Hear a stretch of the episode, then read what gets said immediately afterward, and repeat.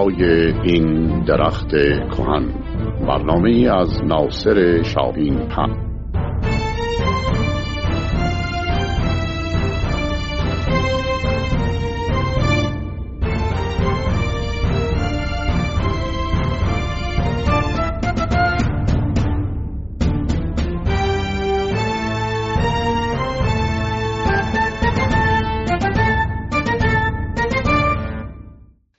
سلام و درود به دوستان عزیزم. ناصر شاهینور هستم. فرصتی شد که بار دیگر بیام خدمتتون و بلکه ما بتونیم حداقل این انوشیروان رو با هم تموم کنیم. یا بعد ساسانیان رو و بعد همه چیزهای دیگر رو. امید هست. مهم نیست. بگذاریم. من در جلسه گذشته تا اونجا یادمه گفتم که این یه گروه جدیدی که ما نمی‌رسیم ببینیم که ترک ها چینی ها کیا اومدن به این هپتال ها حمله کردند و مقداری از سرزمین های اونا رو ازشون گرفتن و انوشیروان علا رقم این که در اوایل سلطنتش با اینها صلح کرده بود از اینها دختر گرفته بود که تضمین باشه برای دوستی و رفاقت دائم و این حرفا بودو بودو رفت و به اون یارو آدمای تازه نفس کمک کرد و بقیه سرزمین های هپتالار هم انوشیروان ازشون گرفت. دیگه برای هپتال ها یا برای هر کسی دیگری هم تازه مهم نبود که چه شاه، پادشاهی شاهنشاه ایران یا هر کسی دیگری به اینا حکومت کنه. اینا هدف نهاییشون این بود که در کنار این جاده ابریشم زندگی کنند و تجارت کنند درآمد داشته باشند. نبود و حال انوشیروان در این حمله نظامی در این عملیات نظامی تخارستان، زابلستان، کابلستان و سرزمین های رو همه رو چنگ در خب این خودش یه معنی میده. این یعنی که سالها بوده که تخارستان زابلستان کابلستان حالا کابلستانش بله. اما سرزمین سک... وقتی میگه سرزمین سکاها ما ذهنمون متوجه سیستان میشه. ما به این منطقه داریم میگیم سکسی سیستان. اینا همه اینا گرفته بودن ظاهرا حالا بعد از این واقعه پادشاه ترکان یا چینیا باز نمی‌دونیم. ما نمی‌دونیم. ما از این شرق زیاد خبر نداریم. اطلاعات اون امروز اطلاعات اون راجع به این شرق و رفتار خودمون و حرکات خودمون رابطه خودمون با اونها خیلی محدوده فقط به دلیل اینکه یک خبرنگار یک تاریخ نویس رومی یونانی یا ارمنی یه کسی نبوده که اینا رو بنویسه. مسئلهش نبوده. درش رفته تو زیر قوار فراموشی و امروز ما چیزی کف دستمون نیست. ما امروز نمی‌تونیم مثلا بگیم که این آقایی که بهشون گفتن خاقان خاقان چین بود یا سرپرستی قبیله ترک بود که اونها هم به رئیسشون می‌گفتن خاقان. در حالی که ما در ادبیات خودمون خاقان به کسی می‌گفتیم که در خان بالغ نشسته و داره به این سرزمین وسیع حکومت می‌کنه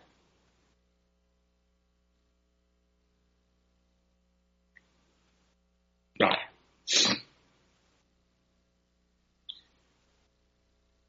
بعد از این واقعه که این پادشاهان این پادشاه ترکان یا چینی ها با تسلیح مردم خودشون به خراسان لشکر کشیدن و شهرهای چاچ فرغانه سمرقند بخارا اینا رو تصرف کردن خسرو متوجه شد که یه نیروی جدیدی داره میاد و باز داره شرق ایران که رفر نمی‌کنه و داره سرزمین هایی که ذاتا باید متعلق به ایران باشه. داری می‌گیره باز پسرش رو فرستاد به مقابل هرمز.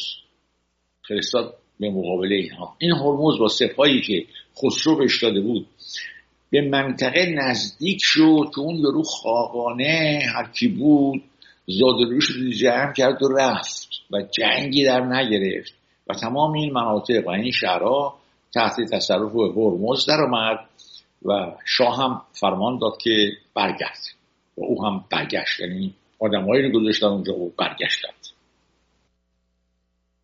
به این ترتیب ما می‌بینیم که حالا یا چینی یا یه قبیله بزرگ از ترکان آسیای میانه. ما نمی‌دونیم. ثبت اسم داریم. با چند نوع مردم مختلف. ترکان داریم تورانیان داریم چینی ها داریم کدومش هم نمی‌دونیم. اینا رو فرار میرن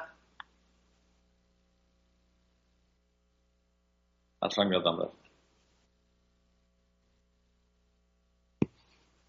آها. اینو که ما نمی‌دونستیم که به حال این آدم اینی که ما هرمز رفته فرارش شده رفته. خاقان چین بوده یا خاقان یکی از این قبایل ترک و چه و چه بوده؟ ما فقط در ادبیات خودمون به اینا میگیم چینی. هدف این آدم از دستاندازی به این مناطق باز کردن راه تجارت بوده. از اینجا به بعد ما روایات تاریخی در جهت اقتصادی مسئله حرفای متناقضی داریم در حالی که آثار باستانشناسی کشفیات حفریات باستانشناسی اینا کاملا خلاف این گزارشات تاریخی رو ثابت می‌کنه که الان من برای شما می‌خوام بخونم و بگم. حالا من حرف خودم هم می‌زنم پرسرش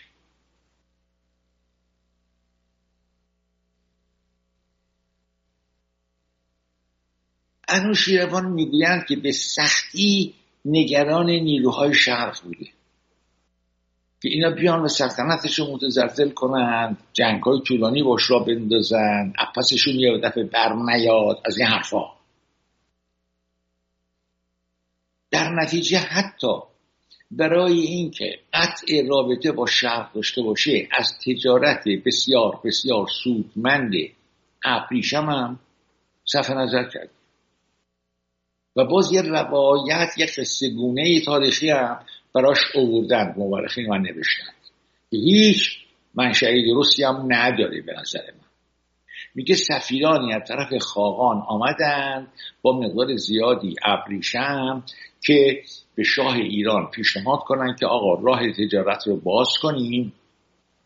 ما این کالاها رو داریم به شما میگیم شماها کالاهایی دارید به ما بدید داد ستت کنیم با هم. از اونجایی که انوشیروان نمی‌خواسته با اینا وارد داد ستت بشه و رفت آمد و نزدیکی و گفتگو و چه و چه بشه تمام ابریشما رو از اینا می‌خره. بعد در حضور همین سفیران چینی دستور میده که این ابریشما رو آتش بزنن بعد به سفیران میگه که من اینا رو خریدم از شما که شما که این سفری که کردید ضرر نکرده باشید.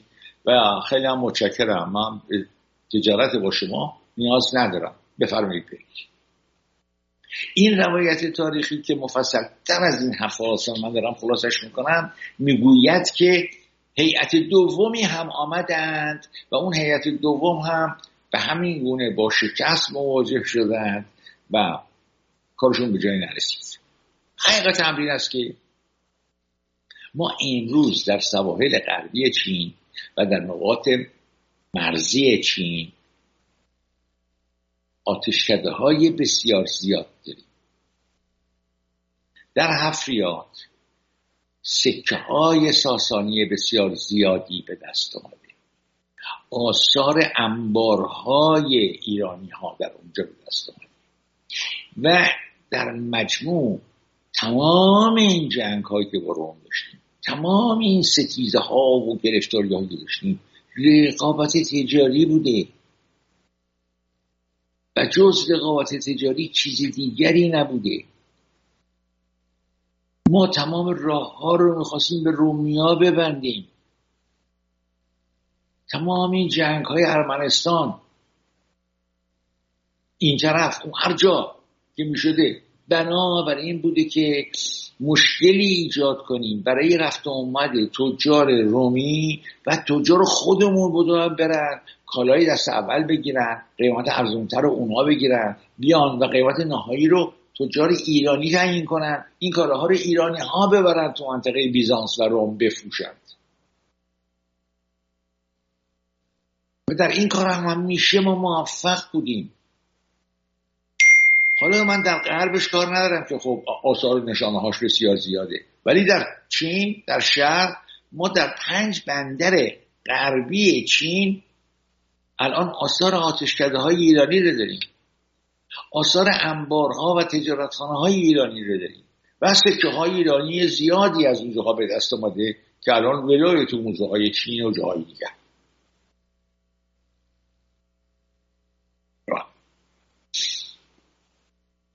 در همین گزارشان باز هم این مسئله درستم هست راستم هست و که دارم میگم که این سفیرانی که می می‌رفتن در اثر آب و هوا چند نفرشون میمردند. اکثرشون هم میمردند. این حرف درسته. در جهان قدیم مثل حالا نبوده. ویروس ها یا میکروب های بومی و محلی بودن که محلی ها باش آموخته شده بودن آداپت شده بودن. مثلا اهالی مازندران ما نمیمردن که. یه تب خفیف داشتن می‌گفتن مالاریا دارن. گیلان همینطور. ولی وقتی که یه سپاه خارجی می آمد اونجا در روز میمون دو سوم سپاه آنن. دچار تب مالاریا می‌شد و شروع کردن به تدریج مردن به طوری که یه بار سربازای روسی در اوائل کار قاجار در زمان آقا محمد خان قاجار که اوضاع ایران کشف بوده و شلوغ بوده و این حرفا می‌خواستن بیان منطقه مازندران رو بگیرن سپاه زیادی فرستاده بودن. 180 هزار سپاهشون در مازندران و گرگان و گیلان مردن. ما از این خبرها زیاد داریم. این یه نشانه ایست این گزارش میگه که با این کار انوشیروان روابط ایران و شرق قدری سرد شد. من به خاطر اینکه این مسئله رابطه این امپراتوری عظیم ایران اون اشکانیان با اون عظمتشون بعد این ساسانیان با نوع دیگری از عظمتشون. چگونه تونستند شرق رو ندیده بگیرند؟ و بدون هیچ نوع رابطه شکننده یا سازنده هیچ جوری با شرق به زندگیشون ادامه بدن. که این از محالاتی اصلا. فقط و فقط من معتقدم که ما ننوشتیم. حالا نمی‌دونیم. یا کسی برامون ننوشته. چرا؟ برای که اونای دیگر هم یه کسی دیگه ای نوشته. که حالا می‌دونیم. خدا پدرمون پروفوکلیوس رو بیامرزه. اگه اون نبود که ما این حرفا رو بلد نبودیم بزنیم. پرویز رجبی مورخ که همیشه من گفتم من خیلی دوستش دارم. در این موضوع یک حاشیه‌ای بر تاریخ نمیشه خب این که من بیام همیشه شکسته بسته حرفای خودم بزنم و برم یه خود روشن فکرانه چر هست که مطلب یه آدم دیگه ای رو عینا بخونیم. اون چی گفته؟ و با حرفای او آشنا بشیم و نظریات اون رو باش آشنا شیم مستقیما. خیلی خوبه. بعد اگر نظری هم داریم در مقابلش بگیم بذاریم تعادل افکار بشه او نوشته که با همه پیوندی که فرهنگ کهن ایران با سرزمین های شرقی و شمال شرق فلات ایران دارد شگفتانگیز است که پس از داستان نیمه افسانه‌ای کشته شدن کوروش بزرگ در نورد با قوم سکایی مساجد ها که ظاهرا نخستین رویارویی تاریخی که از این قلم رو در ارتباط با تاریخ ایران می‌شناسیم روی هم رفته ایرانیان علاقه به گستراندن رسمی پیوندهای خود با شرق سرزمین خود نبودند. نشان ندادند. هیچ علاقه نشان ندادند. همانطور که چهره های اساتیری ما در شرق ایران در قلمروی به وسط خاک اصلی ایران سرگردانند تاریخ ما هم هرگز آهنگ آن را نداشته است که با هویتی پیدا و روشن سر از شرق فراس درآورد. تنها انوشیروان نبود که علاقه به ایجاد رابطه با شرق را نداشت. انتظار می‌رفت اشکانیان که از لبه شمال شرقی دایره بزرگ سرزمین ایران برخواستند دست کم نیم نگاهی به پشت سر خود داشته باشند. اما گویی آنجا سرزمین یعجوج و معجوج و وحشیان آسمانی و ظلمات اسکندر بود. شگفتانگیز است که حکومت باکتریایی یونان این حکومت باکتریایی که من هی میگم میگم می‌دونید دیگه جانشینان اسکندر که سرزمین های متصرفاتی اسکندر رو بین خودشون تقسیم کردن یه گروه از افسران اسکندر در منطقه بلخ اون سرزمین رو برداشتن و خواستن که تمدن یونانی رو در اونجا رایش کنن و یک پادشاهی یونانی اونجا درست کردن. و از بقیه سلوکی ها خودشون رو مستقل کردند حتی سلوکی ها خواستن با اونا بجنگن که البته اشکانیان بین اینها و اونها واسطه شده بودند و فاصله شده بودند و گاهی این اشکانیان به اونها کمک می‌کردن. و اونا پنجاه سال پنجاه سال در این منطقه در تلاش کردند که اون فرهنگ هلنی رو رایج کنند و بمانند و زندگی کنند این منظورش اونه.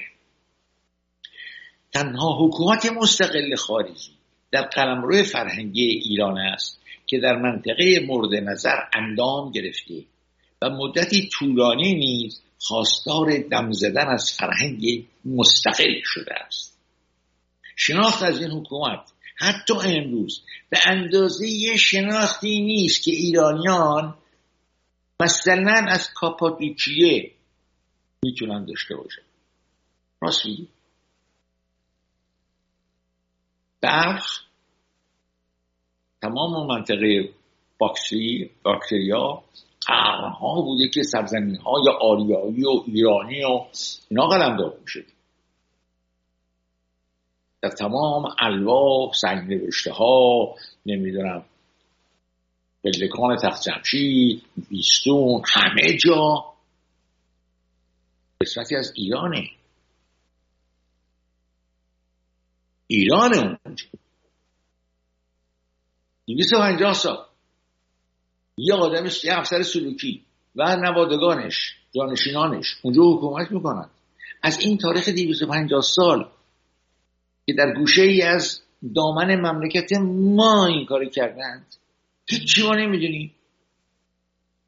حالا نویسنده میگه که از کاپادوکیه بیشتر می‌دونیم. حالا دیگه اون با خدا پولش کار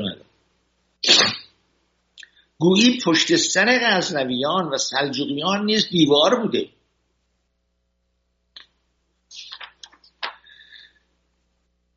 سلطان محمود غزنوی سی بار به هند حمله کرده. اما هرگز حاضر نشده یه نگاهی به پشت غزنین بندازه. اونجا چه خبر بودی؟ سلجوقیان که بزرگترین قلم روی سیاسی تاریخ ایران رو در فلات و خارج از فلات ایران راه انداختند باز اونا از لب این دایره از شرق وارد شدند. اما هرگز هرگز یه نگاهی به پشت سر خودشون نکردن.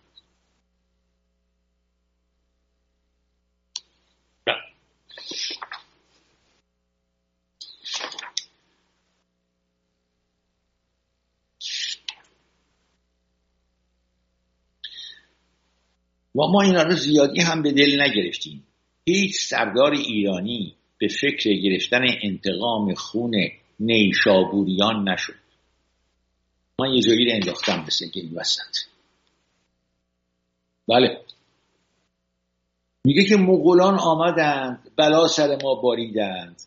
اما ما از سر بیعلاقگی شرق خودمان را درباره آتشی که مغولان به پا کردن پیله نکردیم. به خدا که در مقایسه با دیگران چینه زیادی هم به دل نگرفتیم هیچ سردار ایرانی به فکر گرفتن انتقام خون نیشابوریان نشد. حتی بسیاری از ایرانیان فرق میان خاقان ترک و مغول و چین نمی بینند و گر کتاب های لغت کمتر پیش می آید که معلفان تفاوتی آگاهانه میان ترکی و مغولی دیده باشند. به نظر در بزل و بخشش لوتیانه حافظ هم حکمتی نهفته است که به خال ابروی دو تا از شرهای نازنین قلمروی ناتنی ما را میبخشد. این بیعلاقگی نسبت به این منطقه که این مورخ مدرن ما دیده چیه واقعا؟ در همین صده های اخیر هم آبشخور مسئله افغانستان همین برداشت قریب قریب ما از شرق ناتنی خود بوده است.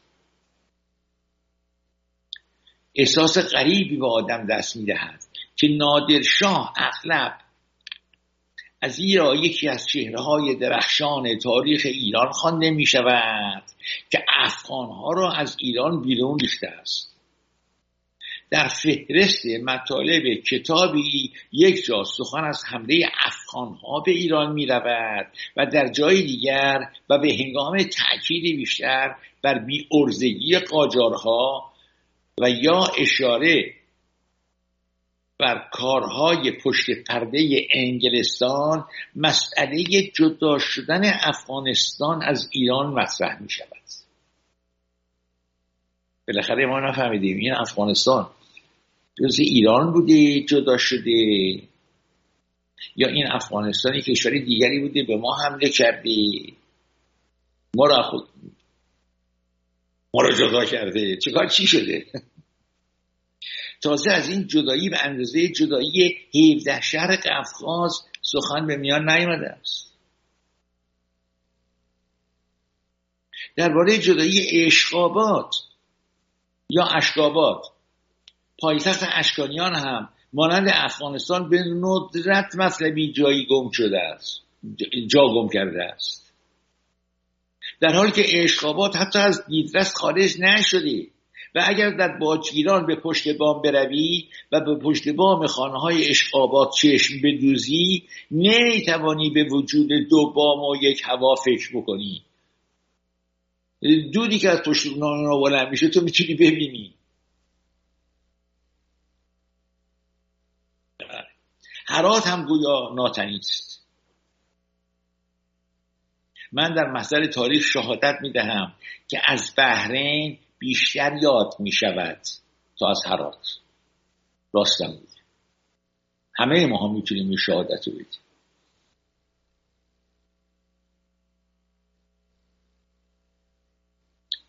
سفر به قندهار که محال است. این دورترین سفر در ذهنیت ایرانی. و معلوم نیست که شاعر چرا ترکستان را در انتهای راه عربی رهگم کرده می‌بیند و گمان می‌کند که ترکستان باید درست نقطه مقابل مکان مقدس کعبه باشد. واقعا فکر کنید چرا شاعر این حرف زده این ره که تو می‌روی به ترکستان است. ترکستان یه دوریه. یه جای گمنامیه یه جای نامعلومیه. ناشناخته است. و درست نقطه مقابل اون شهر مقدسیه که مرا که دوست داریم. آیا انوشیروان می‌دانست که اگر هرمز از سر مرز باز نگردد سر از ترکستان در خواهد آورد؟ و احیانا گرفتار ترک تازی خواهد شد. داستان حماسی مرزسازی آرش کمانگیر هم داستان غریبی است. چرا باید مرز آرش در شمال شرقی باشد؟ یا آن یکی نیل بهرام گور؟ فراموش نکنیم که راه های سرزنده ابریشم از همین مرز میگذشته است. البته دیوارهای عایق هندوکش پامیر و کویر تاکلاماکان در شرق چین ارتباط ما را با شرق ایران دشوار می‌کرد و بر جذابیت فرهنگ قابل دسترس بین النهرین و آسیای صغیر میافزود. در مقایسه در مقایسه با غرب به رغم وجود جاده ابریشم نقش هند و آن سوی هندوکش و پامیر نقش چین در شکلگیری جغرافیای سیاسی و فرهنگی ایران بسیار کمتر از ناچیز است.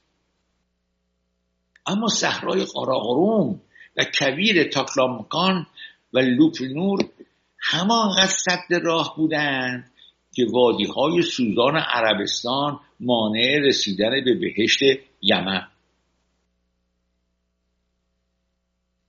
از واحه خارجی میگذریم. که در جنوب صحرای سوزان مصر و لیبی قرار دارد.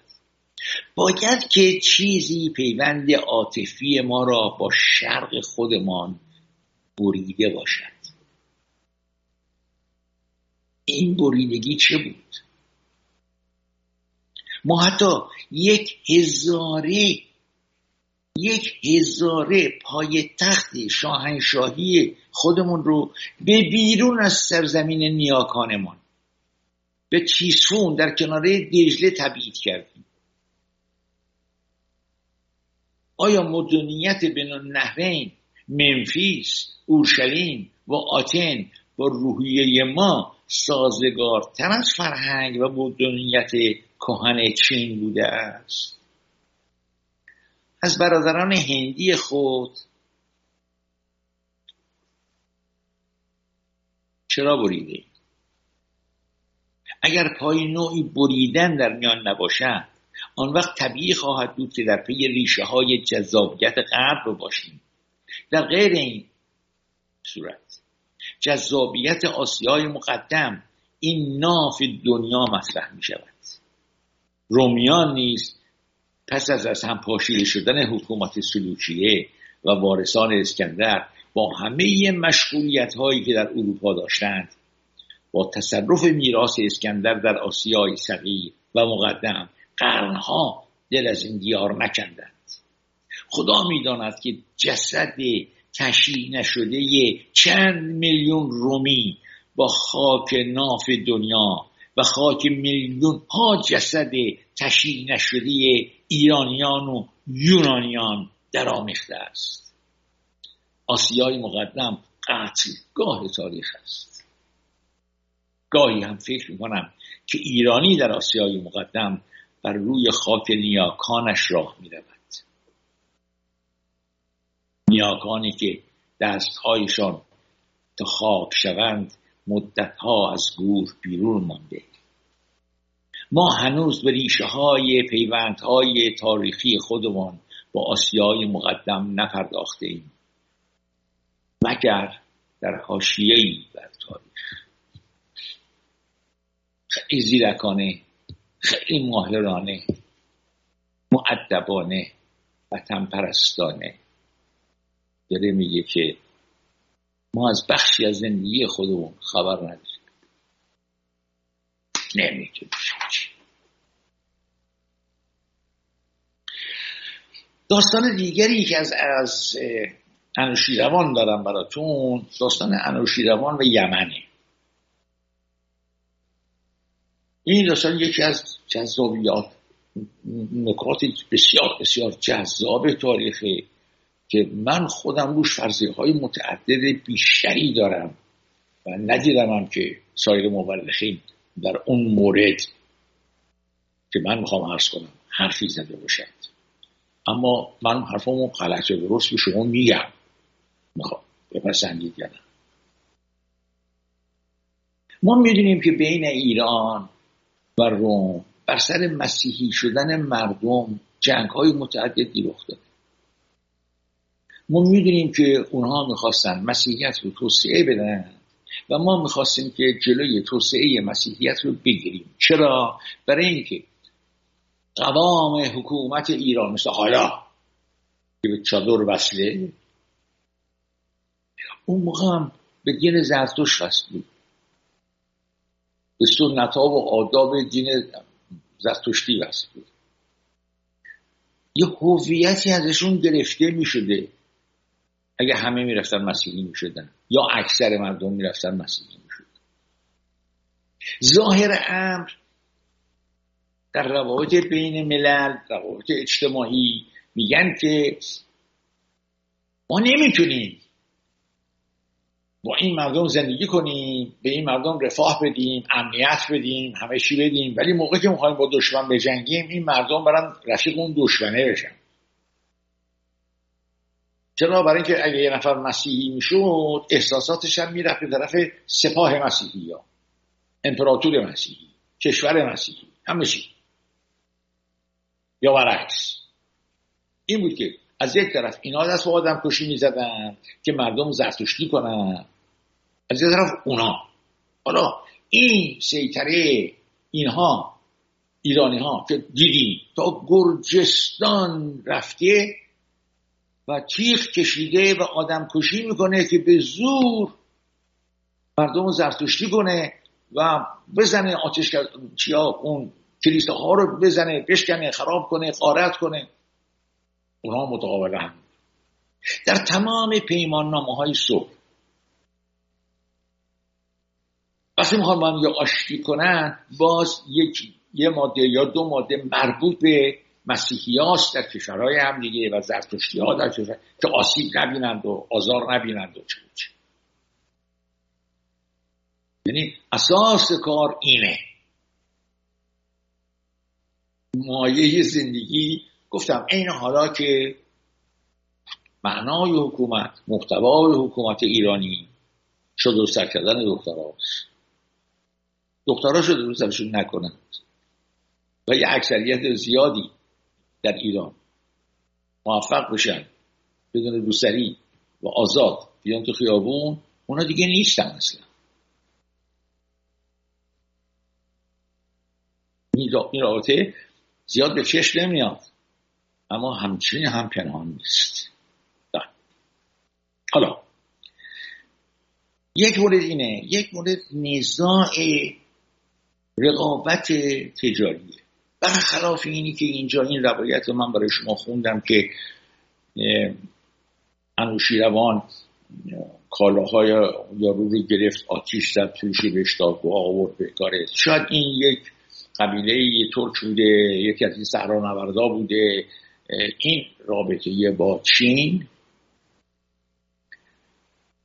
تسلط بر جاده ابریشم سیاست کلی و اساسی شاهنشاهان ایرانی بوده و از اشکانیان یعنی 500 سال اشکانیان 400 سال ساسانیان 900 سال سوای قبل از اون و هخامنشیان که چنین دیدی داشتند. می‌دونستن چی به چیه. بنابراین حرف حرف کجاست؟ حرف اینه که من از این جهان از این خاک از این رفت آمدها از این راه ها از این آبها استفاده بیشتری ببرم. سهم بیشتری ببرم. حالا ما آمدیم ما ایرانی ها آمدیم انواع مزاحمت ها رو برای رومی ها فراهم کردیم. تمام بندرگاه هایی که در انتهای جاده ابریشمه و اون بندرگاه حالا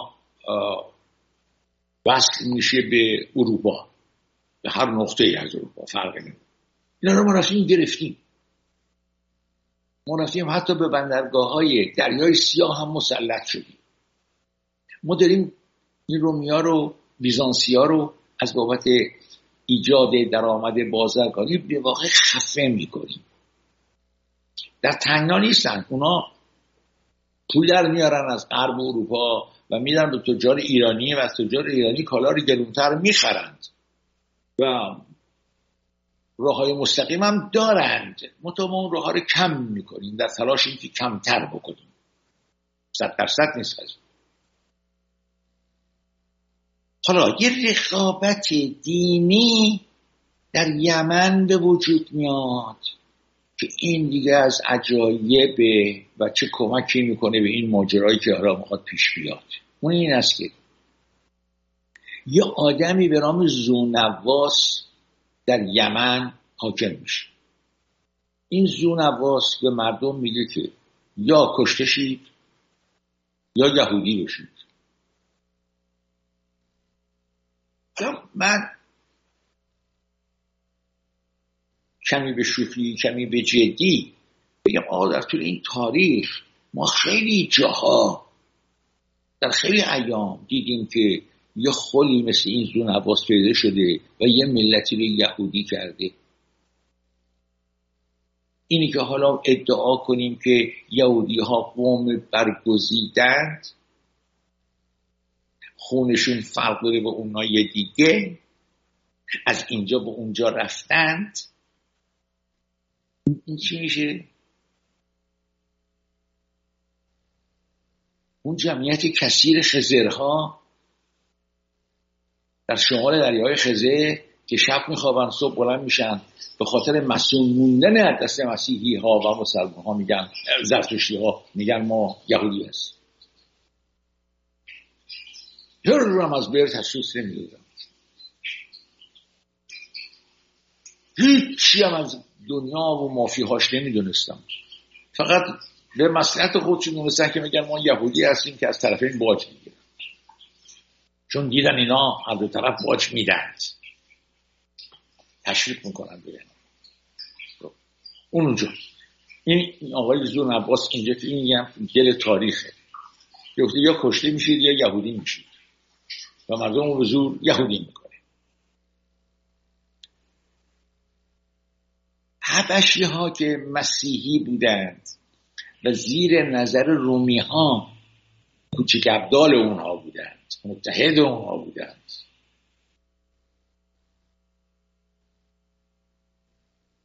تنها مردمی هستن که می‌تونن بیان و برسن به اینا. چرا؟ برای اینکه بین بیزانس و یمن این صحرای عربستان وجود داره. همچین حرکتی نمیشه کرد. بنابراین بیزانسیا میان به حبشیا میگن که آقا شما برید یمن رو بگیرید و بگذارید که مردم مسیحی شن و در مسیحیت اقدام کنید و چوچ حسنش چیه؟ حسنش این است که یمن بر سر راه تجاری دریایی شرق غربه وقتی به نقشه جغرافیا نگاه کنید می‌بینید که این در یمن در حقیقت در حاشیه ناموس هند اون طرفش هند یه خورده پایینتر سیرانه پشت اونم چینه و تمام کالاهای بازرگانی که کشتی های امروزی وجود نداشته که کشتی هایی باید مسافت های کوتاه رو در فصل های باد یا مناسب هم کنن. از این بندر به اون بندر از این بندر به اون بندر تا برسه به مقصد.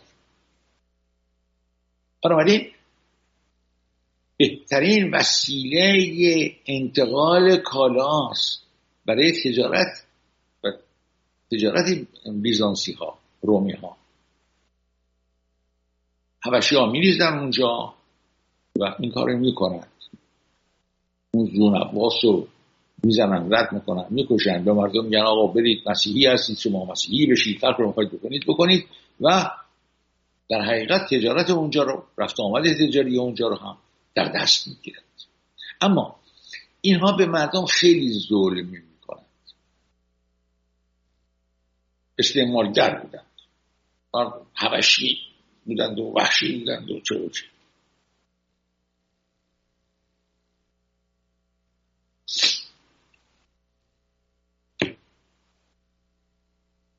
یک آدمی به نام سیف. زیزم این زیزم هم هی من اسمش یادم میره در حالی که اسم رمان سیف زیزن همین ماجراها یه رمان تاریخی نوشته شده از قدیم ها نه حالا. خیلی خیلی قدیم و به زبانهای رومی عربی فارسی هم اومده حالا کجگوری شده در آمده همزه یکی از بزرگان یمن بوده. و ملکی داشته و زیاوهقاری داشته و وقتی که حبشیان میریزن میان به این لطمه زیادی وارد می‌کنن. همه انبارش از دستش می‌گیرند زن زیبایی داشته. زن زیباش هم هم میدارن می‌برن خونه همون دو نواس زو نواس این زن یه پسر بچه داشته با خودش. چون مرده آواره میشه اون پسر بچه رو هم دارن می‌برن با بچه های زون عباس این بزرگ میشه. اسم هم بوده سیف. چند سالی که میگذره و ظلم و ستم بالا می‌گیره و این نمی‌تونه زمین هاشو پس بگیره زنشو پس بگیره هیچی بلند میشه میره قسطنطنیه پیش امپراتور. که از اینا شکایت اینا که اومدن رفتن حبشه رو گرفتن دست نشانده امپراتور رومند و فرمان اون این کاری کرده. حالا امپراتور با این چه کار بکنه؟ در چه امپراتور اینو سر می‌دونه این ناامید میشه. این در حال ناامیدی از قسطنطنیه میاد به منطقه بین النهره میاد به طرف ما. میره پیش نعمان اون پادشاه عرب دستشانده ایران لحمی ها که در محل کوفه فعلی زندگی می‌کردند زیر نظر ایرانی ها بودند. میاد پیش اونو گله و شکایت می‌کنه که من رفتم پیش امپراتور امپراتور به من بقیه نگذاشته اون حرفا. نومان میگه که نه اگه تو کمکی می‌خوای باید بری پیش شاهنشاه ایران. اون برای تو کاری نمی‌کنه. بعد این نگه میداره پیش خودش. اینو هم داره این مرد رو. می‌بره تیسفون پیش شاه ایران. شاه ایران مینشینه و به حرفای این گوش میده. به درده درهاش و شکنجه ها و عذابهایی کشیده. خیلی دلش به حالش میسوزه. ولی همون آن فکر می‌کنه که یمن کجاست؟ یمن به ما چی؟ ما چیزی یمن بریم؟ ما بریم عربستان. تمام خاک عربستان رو طی کنیم دور بزنیم بریم به یمن. راه دریایی وجود برخلاف زمان هخامنشیان که من ندارم اونا عجب غیرتی داشتند. که یک مرتبه نیروی دریایی درست می‌کنن و این میشه نصف نیروی دریایی کل جهان. و باهاش میرن دنیا رو هم می‌گیرن دیگه. دیدیم دیگه. گفتم بهتون. ولی اینا نه. الان دیگه ساسانیان نیروی دریایی ندارند. وقتی من میگم ندارند اینطور نیست. برای اینکه من باز نشانه هایی دارم از اینکه اینها کشتی سازی را انداختند و کشتی تولید کردند. کشتی هاشون در خط سیرهای تجاری خیلی خوب کار کرده. یه موقع اونا رو بهشون عرض می‌کنم. ولی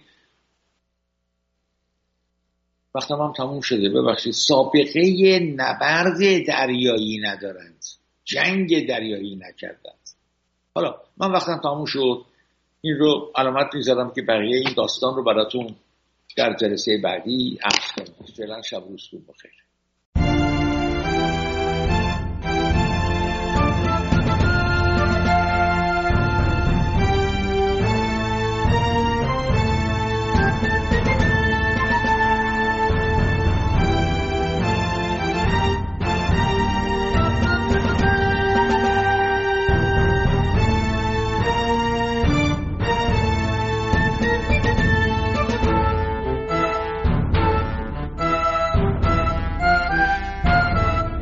های این درخت کهن. برنامه از ناصر شاهین پن